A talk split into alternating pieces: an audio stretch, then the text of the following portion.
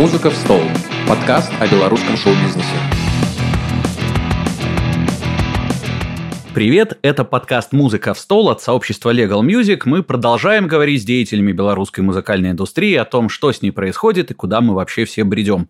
Слушать нас можно в подкастах Яндекса, Мэйв и Apple, а также присоединяться к нашему сообществу в Instagram и Telegram, чтобы не пропускать интересные новости о белорусской музыкальной индустрии, а также полезные встречи с хорошими людьми.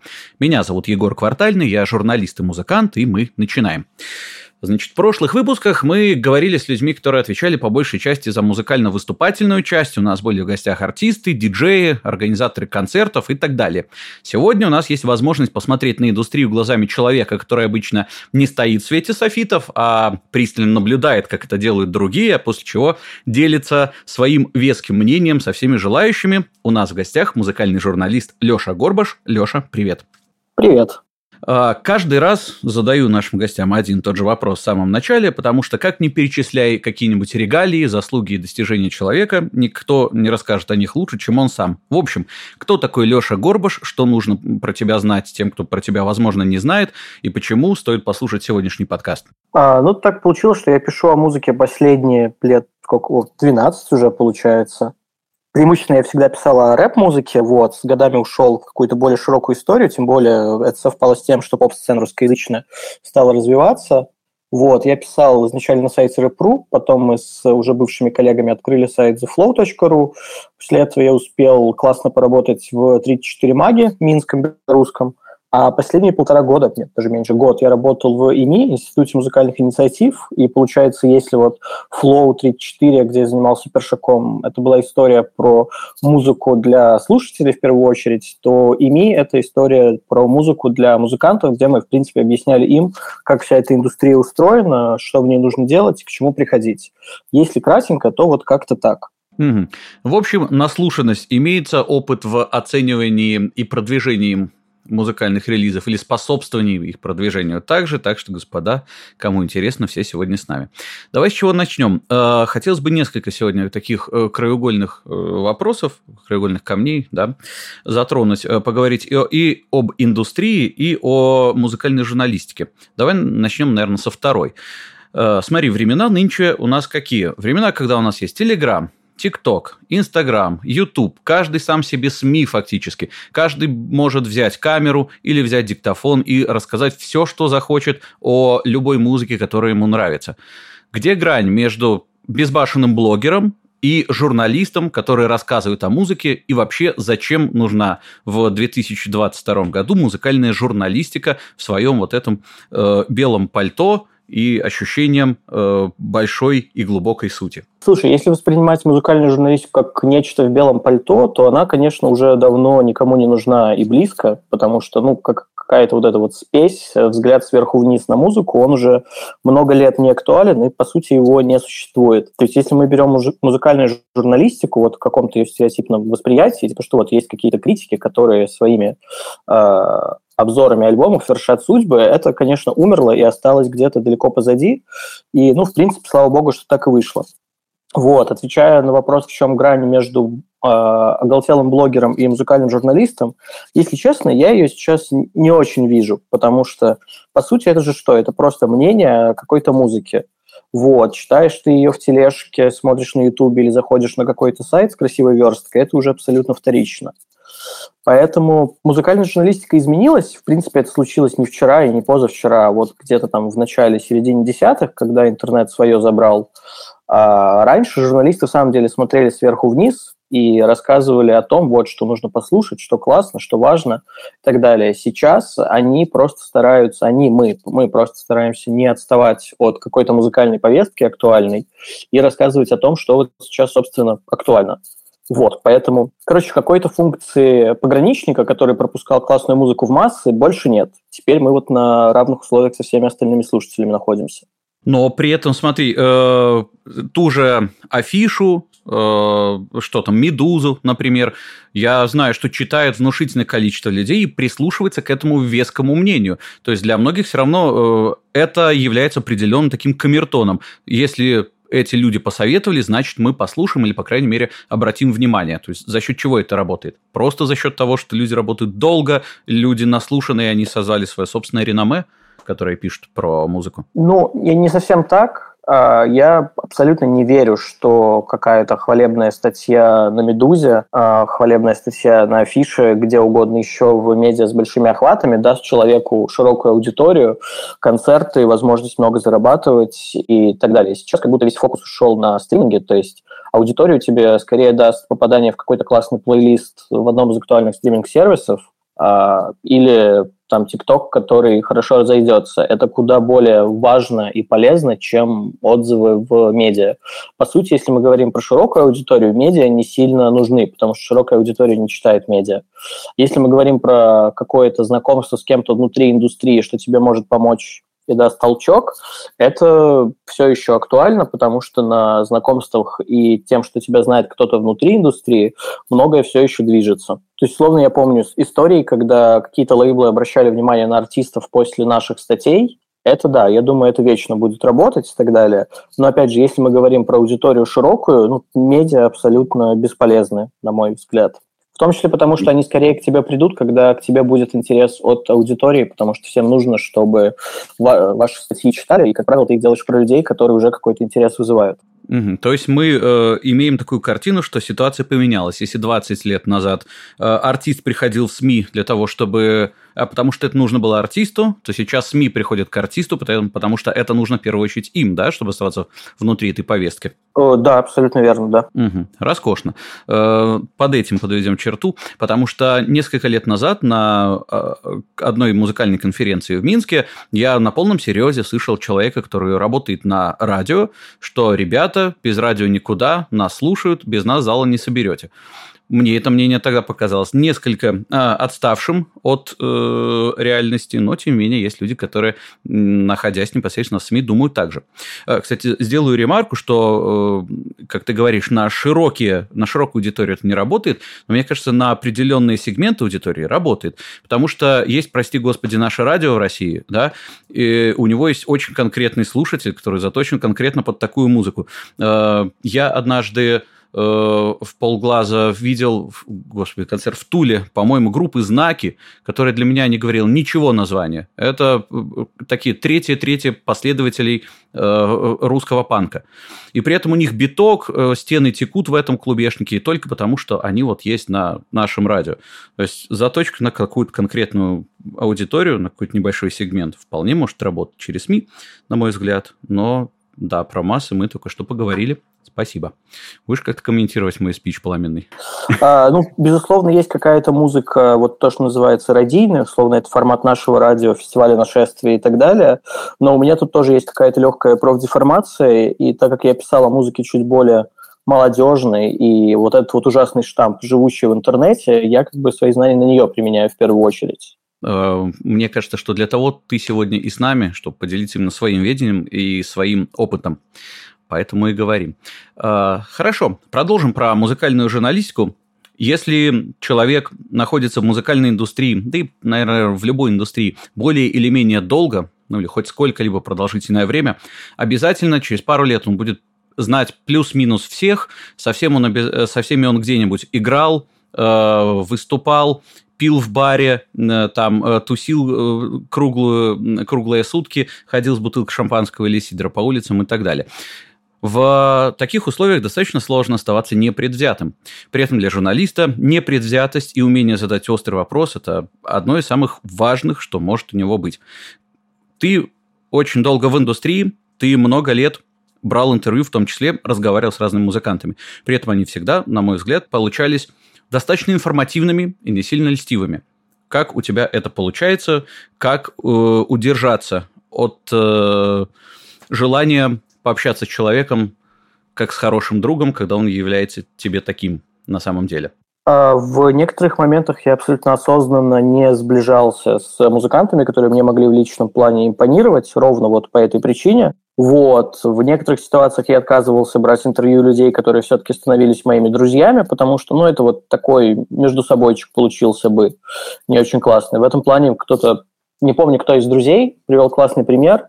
А, Познер когда-то брал интервью у Жванецкого в своей программе, И это было ну, достаточно серо и отвратительно, потому что два очень ярких человека э, там, полтора часа разговаривали ни о чем, потому что они вот близкие друзья какие-то. Вот, я этого стараюсь избегать. А так, на самом деле, нет, у меня были какие-то разговоры, которые я не считаю удачными за счет того, что вот не получилось отгородиться от того, что этот человек либо мой друг, либо мне просто импонирует, или он мой хороший знакомый. Я помню какое-то интервью с тем же Бакеем, которое точно могло быть лучше, если бы я с Владом не играл в футбол на протяжении нескольких лет, например. А насколько вообще сложно ругать людей? Насколько сложно сказать э, симпатичному тебе артисту, что его новый альбом говно, учитывая, что артисты люди э, да, да более ранимые? Несложно абсолютно. Тут скорее важно уметь это грамотно объяснить и мотивировать.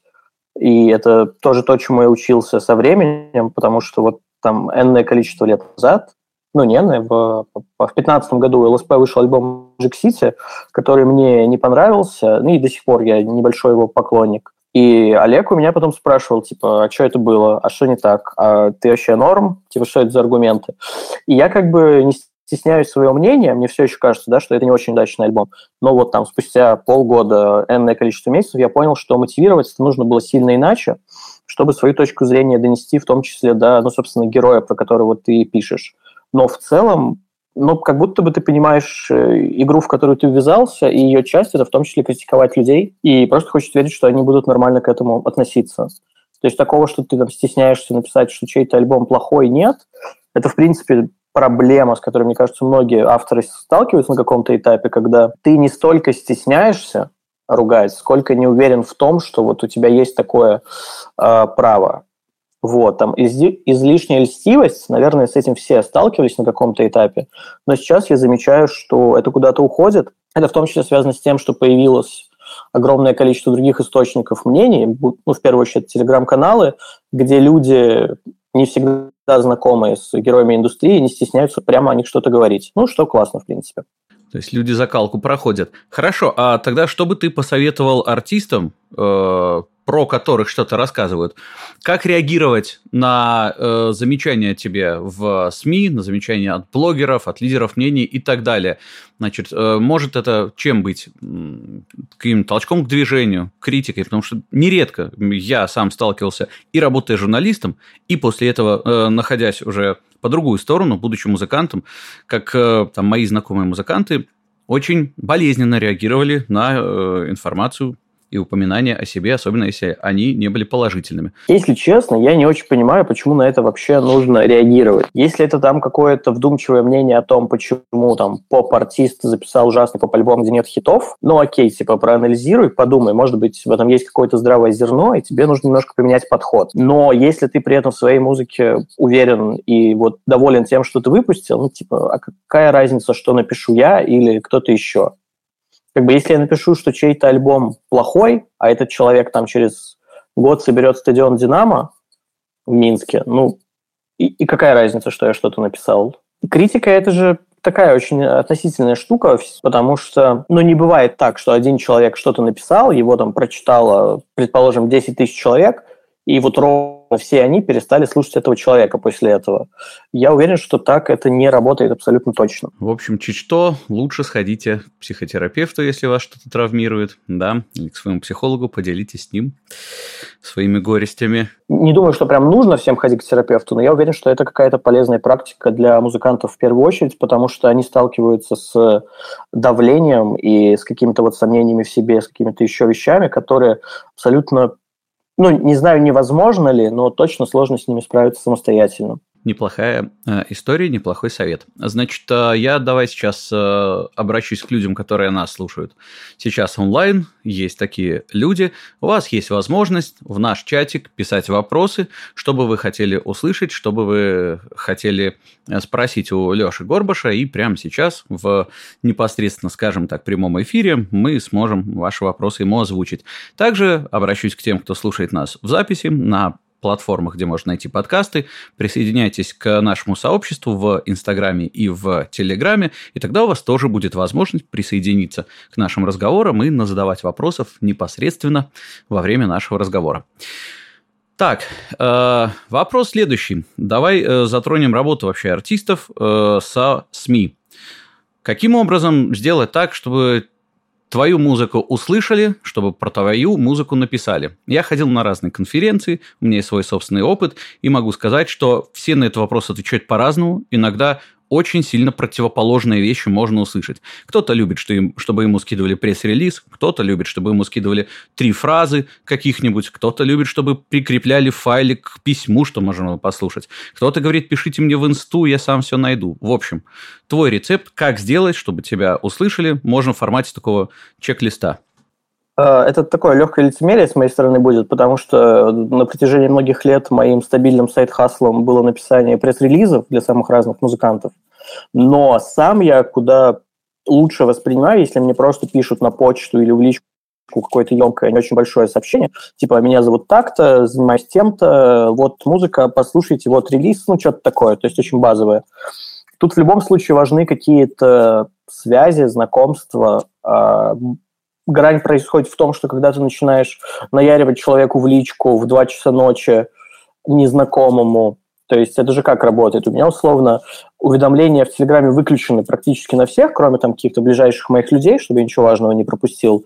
И вот у меня были ситуации, когда там 2 часа ночи у меня выпадает 10 сообщений подряд, потому что незнакомый человек начинает мне скидывать свою музыку в личку. Но я изначально не хочу ее слушать, потому что а зачем ты это делаешь? То есть почему ты думаешь, что в 2 часа ночи это то, что будет мне интересно?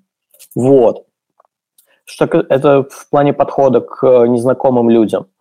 А, как будто бы, если говорить о чек-листе, нужно лучше находить личные контакты, будь то соцсети, телега или Инстаграм, писать туда, ну, типа, аккуратно, вежливо, типа, привет, вот делаю музыку, не могли бы послушать, если понравится, опубликовать, вот в таком духе все. Пресс-релизы, я понимаю, зачем они нужны, потому что если о тебе вообще никто ничего не знает, то удобно, конечно, написать какое-то небольшое емкое сообщение, приложить ссылку на свои стриминги и заодно пресс-релиз, где будет там чуть широко что-то расписано.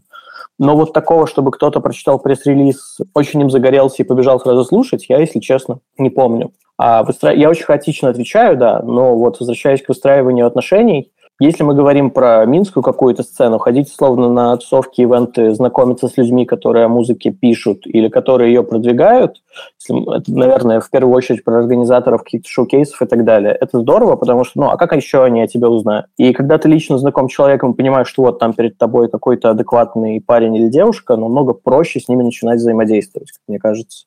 Угу. Прекрасно. А, очень у многих СМИ, как правило, лежат э, адресатам имейлов, мол, если хотите с нами сотрудничать, если хотите э, свою музыку до нас доставить, вот, пожалуйста, для, для вас e-mail редакционный. При этом, собственно, и ты сейчас, и многие другие журналисты говорят, что больше шансов, что они откроют письмо, там, прочитают сообщение, послушают музыку, если ты находишь личные контакты. В общем, как не переступить грань между назойливостью и желанием себя продвинуть. В общем, насколько это все эффективно работает, если ты пробиваешься сквозь вот эти вот редакционные заслоны? Ну, если, условно, какой-то медиа там в разделе о себе или в описании поблоса пишет, что вот, пишите нам на e-mail, так, наверное, и стоит сделать. Но если тебе не ответят в течение там, недели-двух, имеет смысл узнать контакт, это на самом деле сильно несложно, вот, и написать в личку в духе, типа, ребята, вот писал на почту, мне не ответили, а стоит ли ждать ответа там, или можно вам скинуть все сюда. И там человек, как правило, ответит, ну, как бы, а если нет, то вот нужно ждать ответа или не дожидаться его. Такое тоже бывает. СМИ могут что-то упускать, пропускать, не отвечать, э, не желая этим никого обидеть, просто, ну, вот так выходит. А есть ли смысл э, писать какое-нибудь яркое, необычное, э, вычурное сообщение? Есть ли шансы, что его заметят больше? Или лучше кратко, информативно по делу? Я думаю, это зависит от непосредственно человека. Я на какие-то нарочито вычурные, ну, то есть, когда ты видишь, что сообщение писалось ровно с целью тебя зацепить, я скорее пройду мимо такого сообщения, а, потому что я вот в такого рода сообщениях куда больше ценю какую-то лаконичность и прямоту, чем э, эпатаж через буквы не работает. То есть, скорее всего, ты поймешь, что это написано исключительно, чтобы тебя зацепить. Вот. Такие сообщения еще, как правило, на моем опыте, включают в себя какие-то превосходные степени. Типа, это самое необычное, самое лучшее, невероятное, что типа вы услышите за последнее время. Вот. И от таких сообщений я, кстати, стараюсь бежать, потому что если человек мне пытается донести, что его музыка – это самое невероятное, что я услышу, а, а это какой-то молодой начинающий музыкант, скорее всего, я ему не поверю это тоже сразу как бы немножечко портит ожидания от того, что ты сейчас услышишь. Ну, то есть вот человек тебе говорит, что я типа новый Иван Дорн, а ты включаешь и такой, ну, как будто бы нет. И зачем мне его дальше слушать, если он себя так позиционирует? Хорошо, спасибо большое. Давай сейчас заглянем в наш чатик. Илья спрашивает, Почему наших музыкантов так тяжело раскачать в интервью, на твой взгляд? В чем проблема? Стеснение? Не понимаю, зачем нужны интервью? Или, в общем, что, откуда ноги растут? Ну, самый базовый ответ – это зависит от человека, потому что есть какие-то суперзвезды, супервостребованные артисты, которых в интервью невозможно заткнуть, они просто бесконечно хотят с тобой разговаривать, а с другой стороны есть артисты абсолютно того же масштаба, которые в интервью больше напоминают камень, потому что, ну, как бы им не очень интересно, они не хотят, они закрыты, они боятся сказать что-то не то. А если говорить про наших музыкантов, вот тут, наверное, стоит уточнить, мы говорим про каких-то начинающих белорусских артистов а, или просто про артистов нашего региона абсолютно разных масштабов, потому что тут и ответы немножко разные будут. А, но так как в вопросе не, не уточняется, давай попробуем э, ответить и так, и так, если говорить про не самых известных музыкантов и про э, звезд региона. А, не самые известные музыканты, во-первых, ну, абсолютно точно они могут стесняться, потому что для них интервью – это какой-то особый ритуал того, что вот, я теперь как... Ну, не хочу, чтобы это звучало неуважительно, но, в общем, а, я вполне допускаю, что люди, которые впервые дают интервью, думают, что вот я к чему-то пришел, со мной там хотят поговорить, а как не выставить себя дураком, а как себя не подставить, если мы говорим про наш регион а, и так далее, и так далее. То есть там есть определенное волнение. Снять его, снять его скорее можно либо до того, как ты включаешь диктофон, потому что ты же в любом случае разговариваешь с а, журнали... Ой, с музыкантом до того, как вы под запись говорите. Вот. И у меня обычно первая часть интервью всегда уходит на какие-то супер базовые вещи, там от как дела до как тебе погода, до каких-то еще вещей. Просто это зачастую не входит в сам текст, я это потом вырезаю, потому что я осознанно трачу там 5-10 минут на то, чтобы вот поговорить с человеком о базовых вещах, а потом уже переходить к пулу тем, которые я хочу с ним обсудить для текста. Ну или видео, если это видеоинтервью. Вот. А большие артисты, они зачастую отгораживаются еще больше, потому что они уже не столько стесняются, сколько хотят максимально фильтровать то, что от них попадает в прессу. И с такими скорее будут проблемы не на этапе разговора, а на этапе согласования, когда они попросят удалить абсолютно все интересное и классное из этого текста, и тогда такой текст никому не нужен. То есть у меня были случаи интервью, которые я в итоге не публиковал, потому что на этапе согласования мне пытались подсунуть совсем другой текст, который мне абсолютно не был нужен, и моему изданию, в принципе, тоже. О, это у меня тогда вопрос от э, как от практиковавшего раньше журналиста. Ну, сейчас я в Легале, мне кажется, занимаюсь какой-то сходной работой. Вообще согласование – это ок или это злище лютое? А, в смысле, без согласования нельзя ничего выпускать вообще. Это какая-то базовая человеческая, основа человеческой коммуникации в нашей сфере. Ну, то есть я не могу выпустить текст, который мне не окейнул герой. Если мы, это речь исключительно про интервью, где есть прямая речь чья-то. Вот, если там человек говорит, что он не хочет это выпускать, ну, как бы, окей, мы не будем это выпускать, наверное, хорошо. Но в целом, как бы, все открыты к диалогу, и ты там находишь какой-то общий знаменатель. Ну, а в случае, если нет, да, текст в самом деле не выходит. К сожалению, такие случаи тоже были, к сожалению, неоднократно. А, ну, просто я почему спрашиваю? Потому что если говорить о профессиональных СМИ, о вообще о коммуникации журналиста с артистом, то задача журналиста сделать максимально живой текст, вытащить максимально большое количество фактов, эмоций и так далее. Значит, и когда журналист разговаривает с артистом, э, все, что прозвучало, в принципе, журналист, если мы говорим там про э, законы и так далее, имеет право публиковать кроме тех случаев, когда фактическая информация не совпадает э, с сказанным. Да? То есть, если артист потом посмотрел и сказал, о, на самом деле было не так, ну, в принципе, это можно черкать. А если он хочет убрать все самые сочные и яркие куски, то формального права у него нет. И дальше все остается уже на совести журналиста и его желание выстраивать дальше коммуникацию с этим персонажем. Вот поэтому я и спрашиваю.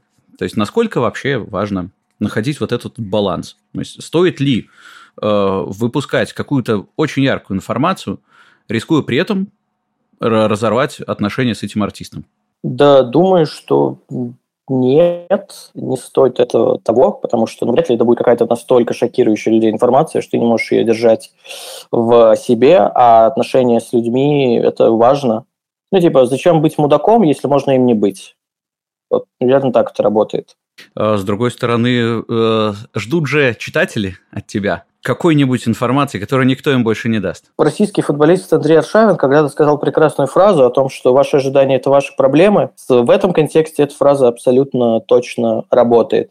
Ну и в целом, если я взял интервью, которое я не могу выпустить, потому что без вот какой-то очень горячей информации оно не работает, и артист не хочет, чтобы вот там это появлялось, наверное, я недостаточно хорошо сделал свою работу, если мне нечем эту информацию заменить. Вот, тут еще такая штука может быть. Хорошо, принято. На эту дискуссионную тему твой ответ прекрасный. Спасибо большое. Давай еще раз заглянем в чатик. Когда начинающий артист, стоит ли искать встречи с прессой и идти на интервью, стоит ли самому напрашиваться, или стоит расти и ждать, пока будут звать? Это перекликается немного с тем, о чем мы говорили, стоит ли наседать да, усиленно на журналиста, но тем не менее. Есть такое поверье, не очень хорошее слово, но опыт, в общем, подсказывает, что когда человек сам очень хочет дать себе интервью, когда он начинающий артист, который просто рассматривает это интервью как возможность рассказать о себе публике, скорее всего, это будет плохое, скучное интервью, никому не нужное, а, которое не нужно ни музыканту по-хорошему, ни журналисту, который будет на нем скучать, ни читателю, который просто получит огромный вал информации о человеке, который ему все еще не интересен. То есть, мне кажется, ты сперва нарабатываешь первую какую-то аудиторию, а потом же начинаешь себе рассказывать в СМИ, когда эта информация кому-то будет нужна. Потому что, ну, если, условно, ты выпустил первую пишку на пять песен, ее послушало 10 человек, а зачем тебе давать интервью, типа, чтобы что? Если, конечно, у тебя история о том, что ты родился без рук и ног в Сибири, дополз до Минска, а здесь стал заниматься музыкой, это клево. Вот, но тебе как будто не нужно интервью для этого давать. Ты можешь написать красивый пост в Инстаграм об этом, и его потом уже разнесут другие люди, потому что, ну вот, история, которую я писал, она абсурдная, но я бы на такое кликнул и почитал бы, конечно. Но просто, а зачем тебе посредник в виде журналиста? Ты скорее напиши пост, пусть его твои друзья порепостят, и потом его кто-нибудь увидит и уже сам к тебе обратится. Скорее вот так я это вижу. Отлично, спасибо. И еще один вопрос от Ильи. Что насчет хайпа через СМИ? Насколько сейчас эта тема актуальна? Типа, можно ли через СМИ на что-то э, выйти на какую-то новую аудиторию и создать вокруг себя информационный шум? Ну, нет. То есть, а, а как? Скорее, СМИ создают шум вокруг артистов, которые... Э, в общем, это то, о чем вот ты сам говорил в контексте того, что читатели же чего-то ждут, то есть понятно, что когда я работал на Flow, и Моргенштерн делал что угодно, мы об этом писали, потому что каждый вздох этого человека сильно волновал нашу аудиторию. Но мы же сейчас говорим не про интервью, а просто про какие-то новости, инфоповоды, заметки. Это все кликали и читали, но это же не мы создавали инфоповод. Его там человек рождал у себя э, в соцсетях, а мы просто рассказывали о том, что случилось. Вильнем немного тогда в другую сторону. Э, раз уж мы начали разговаривать на э, темы разнообразных э, пертурбаций, которые происходят на протяжении последних двух лет, начиная от пандемии и заканчивая войной, площадки закрываются, вот сейчас мы про корпус говорили, там практически в Минске площадок, которые активно действуют, осталось считанное количество, можно по пальцам пересчитать. Музыканты массово уезжают, но при этом песни пишутся, песни выходят, есть концерты, причем на этих концертах люди отрываются как в последний раз. Э, когда прохожу там, в какую-нибудь пятницу, субботу по центру города вечером, вижу, что на всякие рейвы, тусовки народ валит просто толпами с дико горящими глазами. В общем, на твой взгляд, что сейчас с индустрией происходит в Беларуси? В частности, можно расширить на весь регион наш. Индустрия, ну, она продолжает жить. Было бы странно, если бы она целиком замерла. А выпускать или не выпускать музыку в вот, в ситуации войны, которая происходит в Украине, это выбор каждого артиста. Кто-то этого не делает, потому что не может, кто-то наоборот делает, потому что сложно молчать, не обязательно делать какие-то соци... острые социальные высказывания, просто хочется делиться творчеством. Это тоже подход, мне кажется, он тоже абсолютно оправданно имеет место на жизнь, равно как и концерты или вечеринки. Ну, то есть, если люди хотят сходить потусоваться, отвлечься от ленты новостей в Минске, мне не кажется, что они как-то неправильно поступают или в каком-то другом городе. А, вот. Единственное, что, ну, понятно, что все сильно изменилось. Насколько я знаю, у, каких-то больших артистов упали прослушивания на стримингах в связи с тем, что некоторые стриминги ушли из нашего региона, скорее из соседнего региона, где просто намного больше аудитория была и денег, соответственно. Вот. А в целом это, ну, вот просто какой-то период ужасно говорить, что это просто период турбулентности, если мы говорим про индустрию, но как будто это вот он и есть. Просто стало сильно меньше денег и стало сильно сложнее в ней двигаться. А в целом она продолжает существовать просто вот в этих вот каких-то новых реалиях. А что с ними делать, это уже какой-то, мне кажется, очень а, сложный многоуровневый вопрос, потому что никто же не знает, что будет там через месяц или через два. Поэтому тут строить какие-то догадки, делать прогнозы мне бы не хотелось. Да, тут не очень понятно, что будет через день или через два, если уж совсем откровенно говорить. Так что да, тем не менее, какие-то планы музыканты строят. Вот несколько выпусков назад в рамках нашего подкаста мы говорили с Ваней Селищевым из «Петли пристрастия», который одновременно как бы и музыкант, и промоутер, организатор концертов. Пришли к такому выводу, что в Беларуси сейчас выступать могут далеко не все, в Украине, понятно, сейчас, мягко говоря, не до концертов. А, в Россию не все согласны и не все хотят ехать по морально-этическим причинам. На Западе нашу музыку сейчас не очень массово, скажем, откровенно ждут, и вообще есть некоторая предвзятость к людям с синим паспортом. Э, собственно, куда податься? Э, Ваня тогда ответил, что все равно нужно двигаться, получается, в ту сторону, где есть слушатель, белорусский или просто сочувствующий э, той музыке, которую ты делаешь. И поэтому сейчас, как мы видим, петля в большой тур выбралась по странам Балтии, по Польше, э, нацеливаются также на Грузию. В общем, а на твой взгляд, какие есть варианты? Что делать с музыкантами, которые хотят играть? Если мы говорим про музыкантов, у которых, у которых уже есть сложившаяся аудитория, там, будь то Петля, будь то Полина, будь то просто артисты плюс-минус известные, в том числе за пределами Беларуси, для них, мне кажется, все просто. Они, на самом деле, организовывают туры, в регионы, где им с моральной точки зрения и этической кажется корректным выступать. А если мы говорим про артистов помоложе, у которых еще нет возможности условно проехаться с туром по Польше, мне кажется, вполне спокойно должны что-то делать вот у себя в регионе, то есть будь то Минск, будь то какие-то еще города, и пытаться нарастить свою аудиторию тут, чтобы, ну, опять же, чтобы в перспективе поехать выступать куда-то еще, да, вполне. Но и в целом у нас есть примеры артистов, которые строили вокруг себя аудиторию локальную и работали потом с ней очень хорошо. Ну, то есть тут Бакей, мне кажется, ключевой пример человека, который вышел в Минске на очень хороший уровень известности, узнаваемости и концертных сборов. Вот. Там не очень потом получилось выйти на чуть более широкую, там, тоже российскую аудиторию, но тем не менее. То есть есть примеры того, что человек работает с э, локальной сценой, с локальным регионом, у него все классно получается. В нынешних условиях для совсем молодых артистов как будто это чуть ли не единственный путь развития сейчас. Спасибо. Таким образом, ты, кстати, ответил на еще один вопрос Ильи. Ты начал на него отвечать еще до того, как он был задан. На что сейчас делать спор молодым? Вот. Так что, да, закрыли одним махом и э, эту тему еще. А тогда спрошу, если мы заговорили про какую-то локальную известность и локальную сцену. А, когда я общался с некоторыми артистами из Литвы, например, ну, есть такой литовский артист Маркс Полубенко. Там, лет 10 назад мы с ним говорили. Такой, э, как это сказать, он, по-моему, лэптоп-бард такое определение давал. То есть э, под э, легкий биточек, небольшие аранжировочки, что-то сам наигрывал, пел и так далее. Когда он приезжал в Минск, его здесь не знал никто, э, он собрал с трудом половину граффити примерно. То есть это была такая очень нишевая история. Пришли в основном те, э, кто хотел поддержать артисты из соседней страны, там про него немножко порассказывали в тусовке, всякое такое. При этом, когда я смотрел буквально там через год-другой, что происходит в Литве, я видел, что он собирает залы тысячники. И, насколько я понимаю, насколько мы с ним тогда говорили, он, в принципе, с музыки вполне мог себе жить, оставаясь известным только внутри Литвы, которая, как мы помним, значительно уступает Беларуси там, по численности населения, то есть публики однозначно меньше.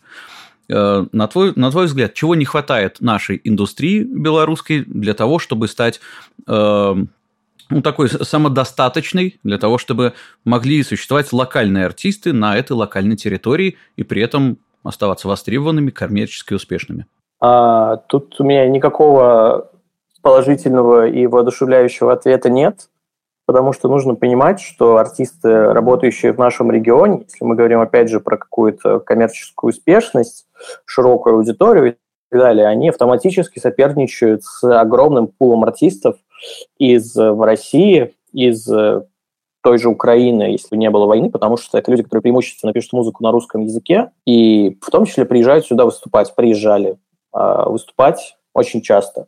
Поэтому, то есть тут ты как будто попадаешь в ситуацию, когда тебе нужно не только в Минске какую-то аудиторию найти, но еще понять, как сделать так, чтобы тебя слушали в Москве, потому что если ты там условно можешь собрать клуб 16 тонн на 300 человек, тебе это финансово в итоге даст сильно больше, чем концерт в Минске в, там, я не знаю, в Хайде на те же 300 человек. А что делать?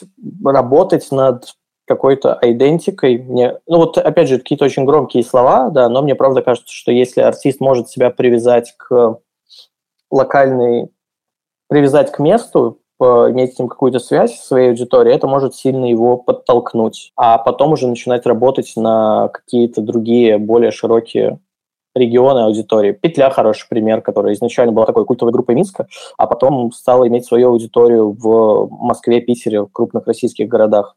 Да, боже мой, Макс Корж, который начальное творчество которого во многом строилось на каких-то минских местах. И, собственно, это в нем сохранилось, просто сейчас это вещается на более широкую аудиторию. Ну, к сожалению, теперь не в этой стране и даже не в России. Угу. Олег Хоменко в нашем прошлом выпуске, легендарный лидер группы «Палац», э, говорил, что один из выходов из этой ситуации – это идти тем путем, через который прошли многие страны Восточной Европы после распада там, социалистического блока, та же там Польша, Чехия, Словакия, Венгрия и так далее, кто, э, начали писать локальную музыку на локальных языках, находить свою аудиторию, выстраивать свою собственную идентичность. Э, на твой взгляд, насколько рабочий путь, э, если белорусскоязычный артист, короче, он начинает работать на гораздо меньшую аудиторию, э, чем та, которая слушает русскоязычную музыку, э, тем не менее, есть возможность как раз вот этот локальный костяк э, очень преданных фанатов сколотить. Рабочая история, не рабочая, на твой взгляд? В Беларуси сейчас, к сожалению, нет, потому что ну, интерес к белорусскому языку поднялся, в том числе на волне 2020 года, но не так сильно, чтобы музыка на белорусском э, собирала какую-то более широкую аудиторию, чем раньше. Тут, опять же, есть вот этот вот неловкий, неловкий с нашей стороны пример Украины, где, ну, то есть я много раз был в Киеве за последние годы, и со мной там преимущественно разговаривали на русском, но при этом эти люди могли спокойно перейти на украинский язык и говорить на нем. При этом они его любят и ценят. Вот. И глядя на Украину, на там, успех Алены Алены, группы Калуш, э, еще каких-то артистов, именно украиноязычных, которые становились звездами большими внутри Украины. Как будто бы ты видишь, что вот соседняя страна, которая тоже русскоязычна, так или иначе, видимо, после событий этого года уже нет, но до этого была. А, ты видишь, что все это возможно, но там на каком-то общекультурном уровне а, с языком работали, а, держали его живым, много где его можно было услышать и так далее. У нас, к сожалению, ситуация не такая, и, ну, вот даже мы с тобой, мы сейчас говорим на русском языке, потому что мы на нем думаем, мы его везде видим, мы его везде слышим и так далее. А, и пока эта ситуация не изменится на, вот опять же, общекультурном уровне, я, к сожалению, не думаю, что с исключительно белорусскоязычным творчеством кто-то может стать супер востребованным к сожалению. Хорошо, зафиксируем эту мысль. Спасибо большое. А, еще раз в чатик заглянем. Еще от Ильи один вопрос остался у нас не отвеченным. Мы, мы сегодня внутри комьюнити Legal Music а, обсуждали альтер-эго артистов. А, ну, в общем, вопрос такой. Если создаешь альтер-эго, как его двигать через СМИ, спрашивает у нас Илья, раз это выдуманный артист. Ну, я так понимаю, так понимаю, альтер-эго наподобие Нагана, наподобие э, виртуальных групп типа Gorillaz, вот что-нибудь такое. Но нет, мне кажется, это не очень хорошие примеры, потому что за группой Горилла стоял Дэймон Алберн, который уже тогда был абсолютно легендарным мужиком. А, Нагана – это Баста, все это изначально понимали, что вот просто за этим проектом стоит Василий Вакуленко. И это немножко не то. Мне кажется, куда более актуальный пример последних лет это группа Френдзона, которая первый год своего существования была абсолютно анонимной, никто не понимал, кто это и что это и так далее. Потом это все всплыло. Тут как будто если ты хочешь заниматься вот таким проектом, его просто нужно продумать до мелочей и на свое позиционирование, как выглядят твои соцсети, каким языком вы там общаетесь, как выглядят участники твоего проекта или ты сам, если это какая-то сольная история. А там тот же нейромонах Феофан, это вот тоже про него никто ничего не знал до определенного момента, момента. Просто чувак необычно выглядел и а, раскрутился чисто насчет, за счет музла и в том числе вот этого своего фольклорного образа. То есть если мы говорим про альтер тут нужно не думать не про взаимодействие со СМИ, а с тем, как сделать свою страничку в инстике такой, чтобы там захотелось лайки поставить, расшарить ее и кому-то скинуть ее скрин. Наверное, вот об этом стоит в первую очередь думать, если говорить о таких проектах. Угу. Прекрасно, спасибо. Так, у нас не так много времени остается, поэтому можем себе позволить несколько отвлеченных вопросов. Э, давай, так, не знаю, насколько вообще в нашей ситуации можно делать какие-то прогнозы, визионерствовать или так далее. Это скорее из разряда помечтать, предполагать. Смотри, в середине нулевых, начале десятых в русскоязычное пространство и на, всю, на весь наш регион достаточно активно начала прорываться та волна, которая вот в конце 90-х, в начале нулевых наработалась, когда тот же вышепомянутый Папа Бо возил в Москву актуальных для того времени белорусских артистов, там э, «Серебряная свадьба», «Кассиопея», та же «Петля», там «Адис Абеба», «Ботаник Проджект», тот же «Нагуаль», к которому я сейчас имею отношение, и, в общем, там Михей Носорогов, вот все вот это вот. Э, он говорил, что это тогда весьма весьма было востребовано, потому что это было очень необычно. За счет того, что это все люди поколения 40+, которые, э, юность и молодость которых пришлась вот на э, время, когда в развалившийся э, союз хлынула всякая новая музыка, они из этого нового опыта налепили совершенно разных необычных каких-то вещей, которые никто до этого нигде не слышал. И вот это тогда пользовалось популярностью. На твой взгляд, что в будущем может возникнуть в Беларуси, что может заинтересовать кого-то, кроме тех людей, которые находятся здесь? Мне кажется, что эпоха какой-то определенной жанровой музыки, которая сложилась здесь, вот, условно, в конце 90-х, начале нулевых, э, то есть там, условно, очень многие же люди росли на НРМ, росли на ранних ляписах, еще на чем-то. Вот весь этот культовый белорусский рок, который я очень ценю, не очень слушаю сам, но понимаю всю его важность, а вот это вот время, оно ушло, его больше не будет, потому что э, мы все, ну вот мы, мне 29, мое поколение, оно стало расти в интернете и э, музыку со всех сторон.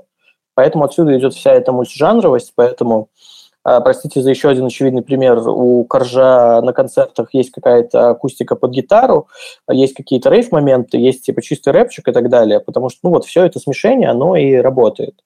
А выстрелить может что угодно, если это будет классно подано, а, талантливо сыграно, написано, сделано.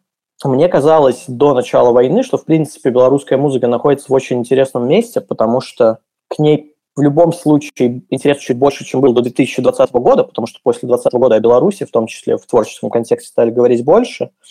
Тут созрело новое поколение артистов, огромных звезд, которые в любом случае влияют на следующее поколение артистов и не могут у него что-то перенять. А, ну, тут речь про Коржа и ЛСП в первую очередь. Вот. И созрело целое поколение каких-то инди-артистов, которые еще не собирали там многотысячные залы, но к этому постепенно шли. Это, наверное, Полина в первую очередь. И как будто вот на всем этом фоне должно было, и, наверное, все еще сформируется, поколение очень классных музыкантов, которым будет что предложить э, широкой аудитории нашего региона. Я просто очень не люблю слово постсоветский, поэтому я говорю нашего региона. А, опять же, пример – это украинская сцена середины десятых годов, когда на каком-то этапе вот именно украинских артистов стало непомерно много. Хорошо. И еще один вопрос. Э, Ты пишешь про музыку очень много, соответственно, я понимаю, для того, чтобы писать про музыку, надо слушать очень много музыки. Если там условные 15-20 те же лет назад все было достаточно просто, что до тебя долетело, то и услышал, то и молодец. Какая кассета до тебя добралась, переписанная в десятый раз, ту музыку ты будешь слушать. Как сейчас не заблудиться в огромном количестве музыки, как э, найти то, что действительно достойно внимания, нужно ли для этого пережевывать просто те тонны, которые ты найдешь на любом стриминге, которые на тебя обрушатся бесконечным потоком. Как ты ориентируешься в музыке, что ты выбираешь для себя? А, ну, так как я в самом деле верчусь в этом довольно давно, у меня уже есть, не уже, у меня просто есть представление о том, что выходит в каждую конкретную пятницу, и какие там два-три альбома я постараюсь послушать э, на протяжении вот там пятницы, субботы и воскресенья. синглами проще, потому что просто включил песню, послушал, включил следующую песню. А, вот, я примерно понимаю, опять же, что у кого выходит. Вот, если я какие-то релизы упускаю, для меня это приятная неожиданность, я что-то включаю, такой, вот, я забыл, надо это послушать. Но и в целом, а, так как в пятницу, по пятницам, в ночь четверга на пятницу все выходит, как раз у меня там есть 2-3 дня, чтобы покопаться в каких-то самых актуальных релизах. Плюс э, у меня есть несколько чатиков с э, друзьями из музыкальной журналистики и просто друзьями, слушающими музыку, где мы все это обсуждаем на протяжении там, всех этих дней. Но это же в любом случае про то, что на поверхности, да, а как до чего-то докопаться. Для меня хорошо работает сарафанное радио, потому что я подписан на иное количество телеграм-каналов, где светят в том числе какую-то новую, неизвестную мне музыку, за которую, за которую я цепляюсь и начинаю в ней копаться. Вот, это на удивление, или не на удивление, да, почему это странно, с другой стороны.